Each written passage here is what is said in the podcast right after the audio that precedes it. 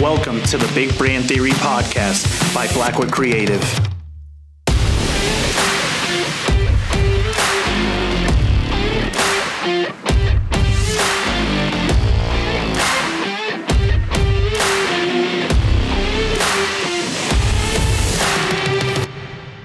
All right, Joe.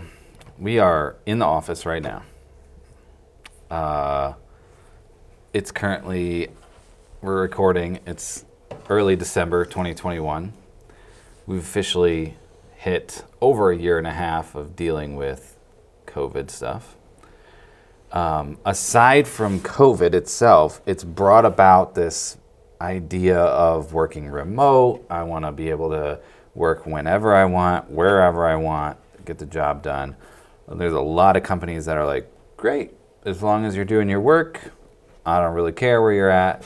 Um, but there are some companies, and obviously there's there's different companies that are out there that you just can't work remote. Like you got to be in person. Our print shop, there's not really no.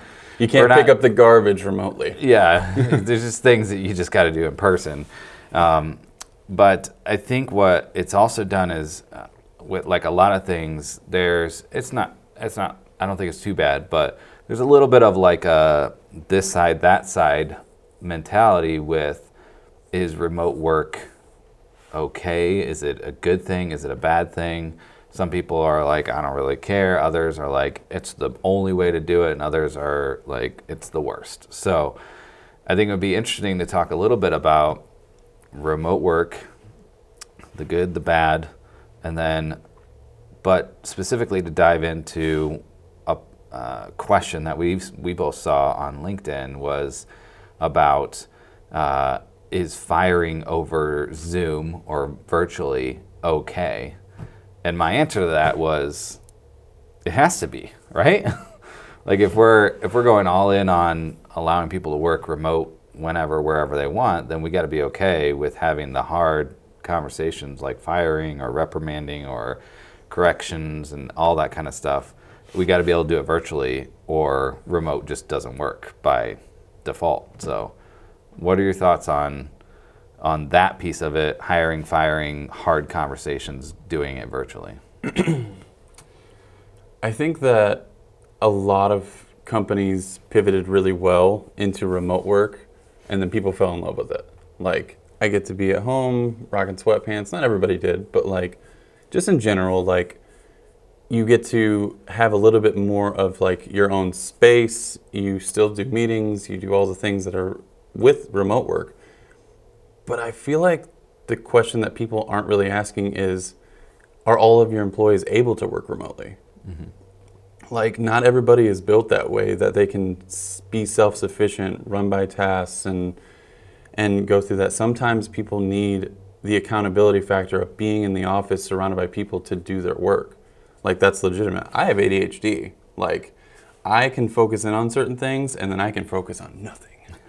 So like that's just the reality of it. Like I will come into an office and I see a task list and I can go through that, work through it. I'm surrounded by you if I have questions and all that and that picks up the secondary part of it.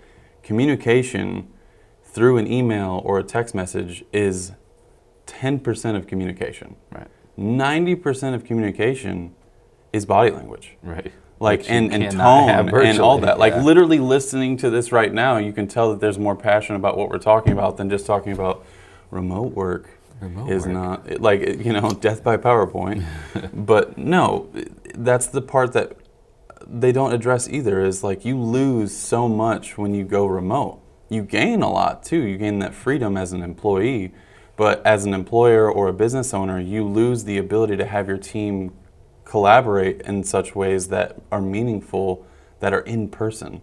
Like today, we just sporadically went outside and shot fun stories for Christmas photos in person, and like that idea wasn't on the calendar, that idea wasn't, you know, whatever. We were just sitting here and we are like, oh, look, it's snowing. Let's go outside and take that. Mm-hmm. You lose that factor. You do not have that when you work remote. You don't have that ability to communicate freely and openly. You have the restriction of an email or a Slack message or whichever, and you lose that that ability to give tone and body language and like happiness and all that to your message. So like when it comes to the hard details like reviews or terminations or anything like that, if you're all for remote work and all the things that it implies, you also have to accept that those things are part of it too. Yeah. Like you just it it's, it is like you can't be like it's safe for us to work from remote, you know, at our own convenience and these hours and as long as my work's done and then it's like but in order to get fired, I got to be in front of somebody. It's Yeah. like is it safe or is it not safe? Like there's there's two things there. I guess you could swing it where like especially with the video that we're talking about um, where you could individualize things. But the reality is, is that corporations have been doing that continually. That's how layoffs work. They make if you walk into a, a factory floor and they're about to do a layoff, they're not going to go to John down in, you know, shingling. That's going to be like, hey, John, just like everybody else, we're going to have to lay off today, kind of thing. They're not going to do that. They're going to literally get everybody together, make a group announcement that, hey, this this is what's going on, this is what we have to do.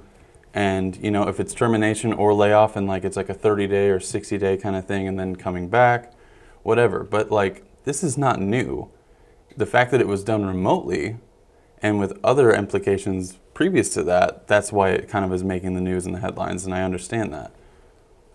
But you have to accept that if you want to work remote, if you want to have the easiness, you have to accept the hard. Right. So let's hit on that. Let's let's just go right now and talk about what are the pros and cons of remote work. Right. So let's start with the cons. Like what are some of the things that we see? I think we already talked about missing body language. I think that's a huge piece of it. Um, the what what do you call like water cooler talk? While some people are like, great, cut that out so I can be more efficient. At the same time, if we're looking at trying to build a team and a and a great like cohesive community within our organization, we kind of need that. Like, I'm okay with a little inefficiency if we chat for five minutes here and there, but that I mean that's important to build that community. So I think you're missing that when you're going virtual. Um, the other thing I think is a negative is that, like you mentioned, not everybody can stay on task when they're not when they're just at home, um, and I think that from a um, like from an employer's level, looking down on the employees, that they're seeing like, well, if, if you go remote, like I don't know if you're even working. I can't see you working. I can't like I don't know if you're going and taking the dog for a walk and spending an hour watching Netflix in the middle of the day or whatever. All that stuff is just unknown. Again, some of that is just you got to trust people to do the right thing and know that some won't. And eventually you'll figure it out and you'll let them go, get them off your team, and you'll hire somebody that can do the right thing working from home. But um, I'm just seeing a lot of a lot of things like that working remote can be can be a problem and having hard conversations is even more cold when it's just virtual. And I've had to fire somebody virtually. It's not firing people is never fun, no matter what. But doing it virtually is even worse because there is no way to like, you know, with your body language and even like your tone and stuff like that. It's just, it's just not great. Mm-hmm. So I think about it in the terms of firing and everything is like people look at that as like it's just super cold like and I'm like you're right it is cold because you lack that communication. The other part is is that and I'm sure that I'm I'm 100% sure that I can find studies on it for sure that will say that increasing remote work will find you the right people to be efficient with tasks and all that.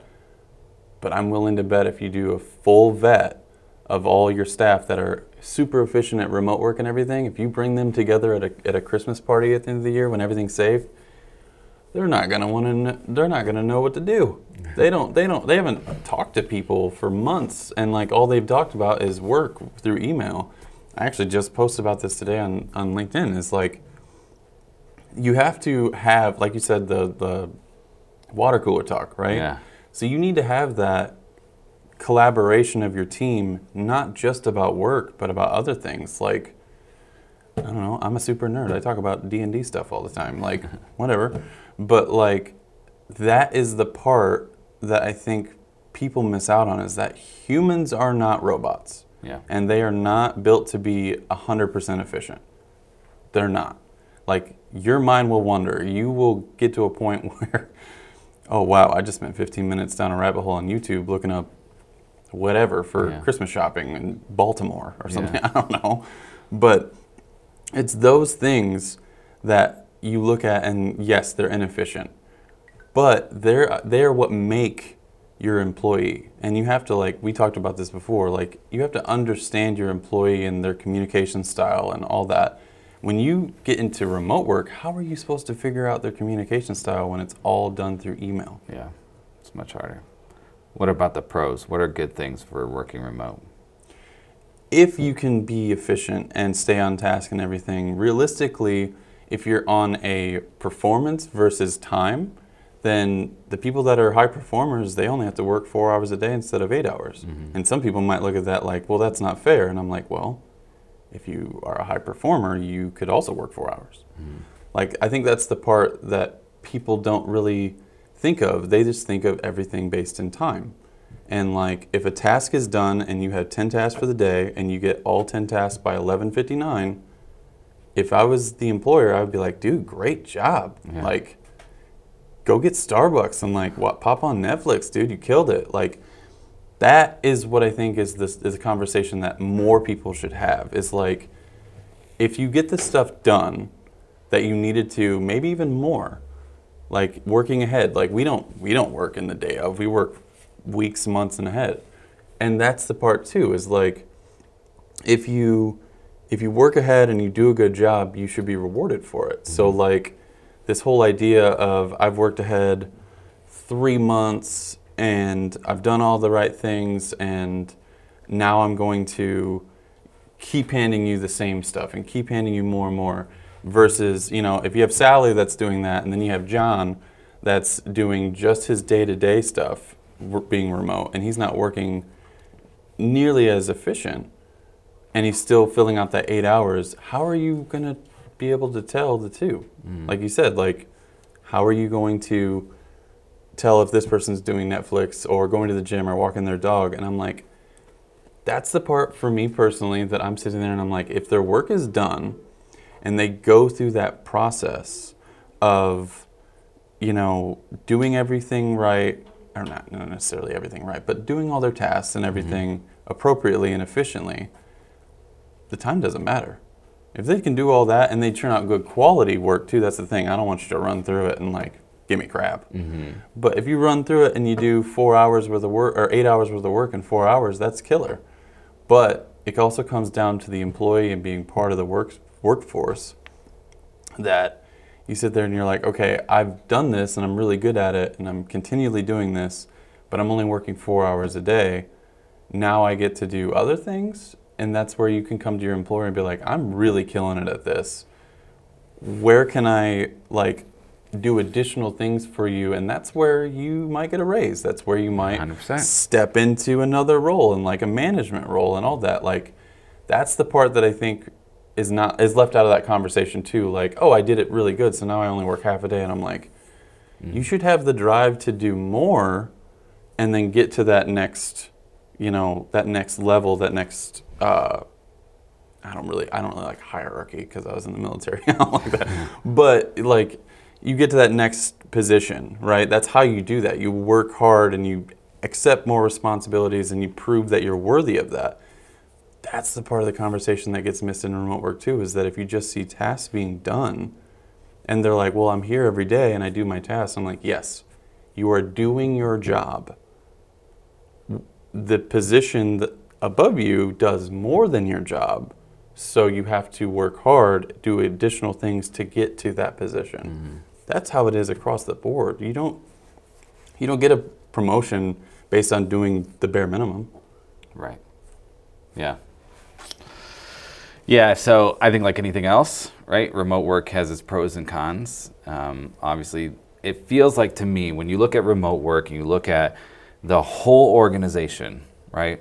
The entire company, remote work seems more negative than positive for an entire organization. When you boil it down, though, it's probably more positive for the individual who mm-hmm. wants to work remote because they have more flexibility. They don't have a commute now. They can eat from home, so they're saving money on lunch. Like there's there's several benefits for working remote. There's several negatives for the employer when they're saying, okay, now I got to send home equipment. Oh, your internet isn't very good. So now every time we're on a Zoom call, it's a little choppy. So Right. do I need to pay you more so you can upgrade your internet? And like, but I'm also paying for internet at our office building that you're not using. So there's just, I think there's just a lot of things that need to be mm-hmm. figured out mm-hmm. as we, we've kind of been forced into a virtual environment.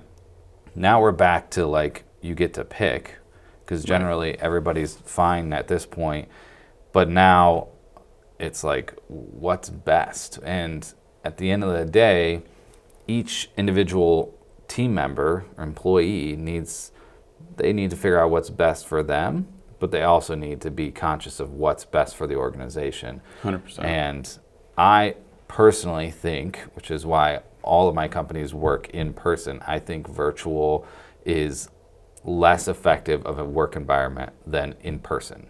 So that's why I want my team here. I want to see them every day. I want to be able to look across and say, it doesn't look like they're having a good time or it looks like something's off. Mm-hmm. I can't do that if I'm not on a Zoom call, I don't see them all that kind of stuff is just gone and we've taken out the heart of the organization and just said this is the employer here's the workers they work wherever they work they get their tasks done and we're on our way. And while some people want that work is just work i want to just be done with it a lot of people want that community. They want to make friends at work they want to Yeah. build a team and all that kind of stuff. So Uh, I would actually go into say one more pro that we could say would be for the employer side that you brought up is like, especially at corporation level, if you have 20 buildings that you pay yeah millions of dollars for, right? And you pay for all the utilities, you pay for snacks, you pay sometimes for lunch on Fridays or whatever it is. All of that money that you no longer have to do, granted, that doesn't mean that they sold the buildings or anything like that, but I'm just saying if all of your workforce is now remote and you no longer are spending millions of dollars for an actual piece of property or the upkeep of those properties, that kind of lends the hand to okay, well, you have that to reinvest into the company and your team. And that's the part that, But do you? Uh, that while that's Right. a valid point, the question this is going to sneak into my commercial real estate uh, love over here is that I think that with virtual work, large corporations with buildings that fit, you know, 5,000 people in it or something like that, like though those buildings are going to devalue because they're no longer needed. So large corporations that own it are going to say, "Well, I would love to just sell this and invest more into my team. Nobody's here buying it." And if I still need an office of some sort, the smaller spaces are bec- becoming more needed. It hasn't exactly happened yet. I'm not a realtor, so I don't really know. But watching our own marketplace, that hasn't happened yet. But I think it's going to take a year or two years of these corporations sitting on buildings that are 20% occupied saying, like, we need to do something about this. This is just draining cash. And so the question is, can they sell it? And if they can, do they turn and invest that into whatever that would be for the virtual employees? Or do they just say, great, more bottom line for me? right, that's the part is like, does it contribute to the company or does it contribute to maybe staff wages increase? Does it mean that now instead of, you know, uh, just standard 401k, maybe you do like a match or whatever it is, any of those things. But that's the part that I think people need to kind of address with their employer at a certain point is like, if they sold their building, they no longer like if they don't do Christmas parties, they don't do bonuses, they don't do any of this. It's like at certain point, you're gonna hit that where you're like, okay, they are like, they cut out like 20, 30 percent of their, you know, their costs this year, and we're still doing the same work and we're still doing the same pay. that just means that 30% essentially went to the employer and nothing changed. But did it? But did, yeah. Yeah, There's that's, way that's too the much question. going on in There's the way too much in the background that people think that they're like, oh, this is money in their pocket, and you're like, eh. How about changing over for remote work and putting things in place for that? Yeah. I don't know, maybe buying Expensive, everybody all MacBooks. new laptops and all new phones and all this stuff. Right. Yeah. That's the part that people don't ever think about. They're like, me, Yeah. my stuff. So it's a good conversation to have, and I think more people need to have it, especially with remote work. But yeah, pros and cons all day. It'll be interesting to see how it all shakes out over the next couple of years.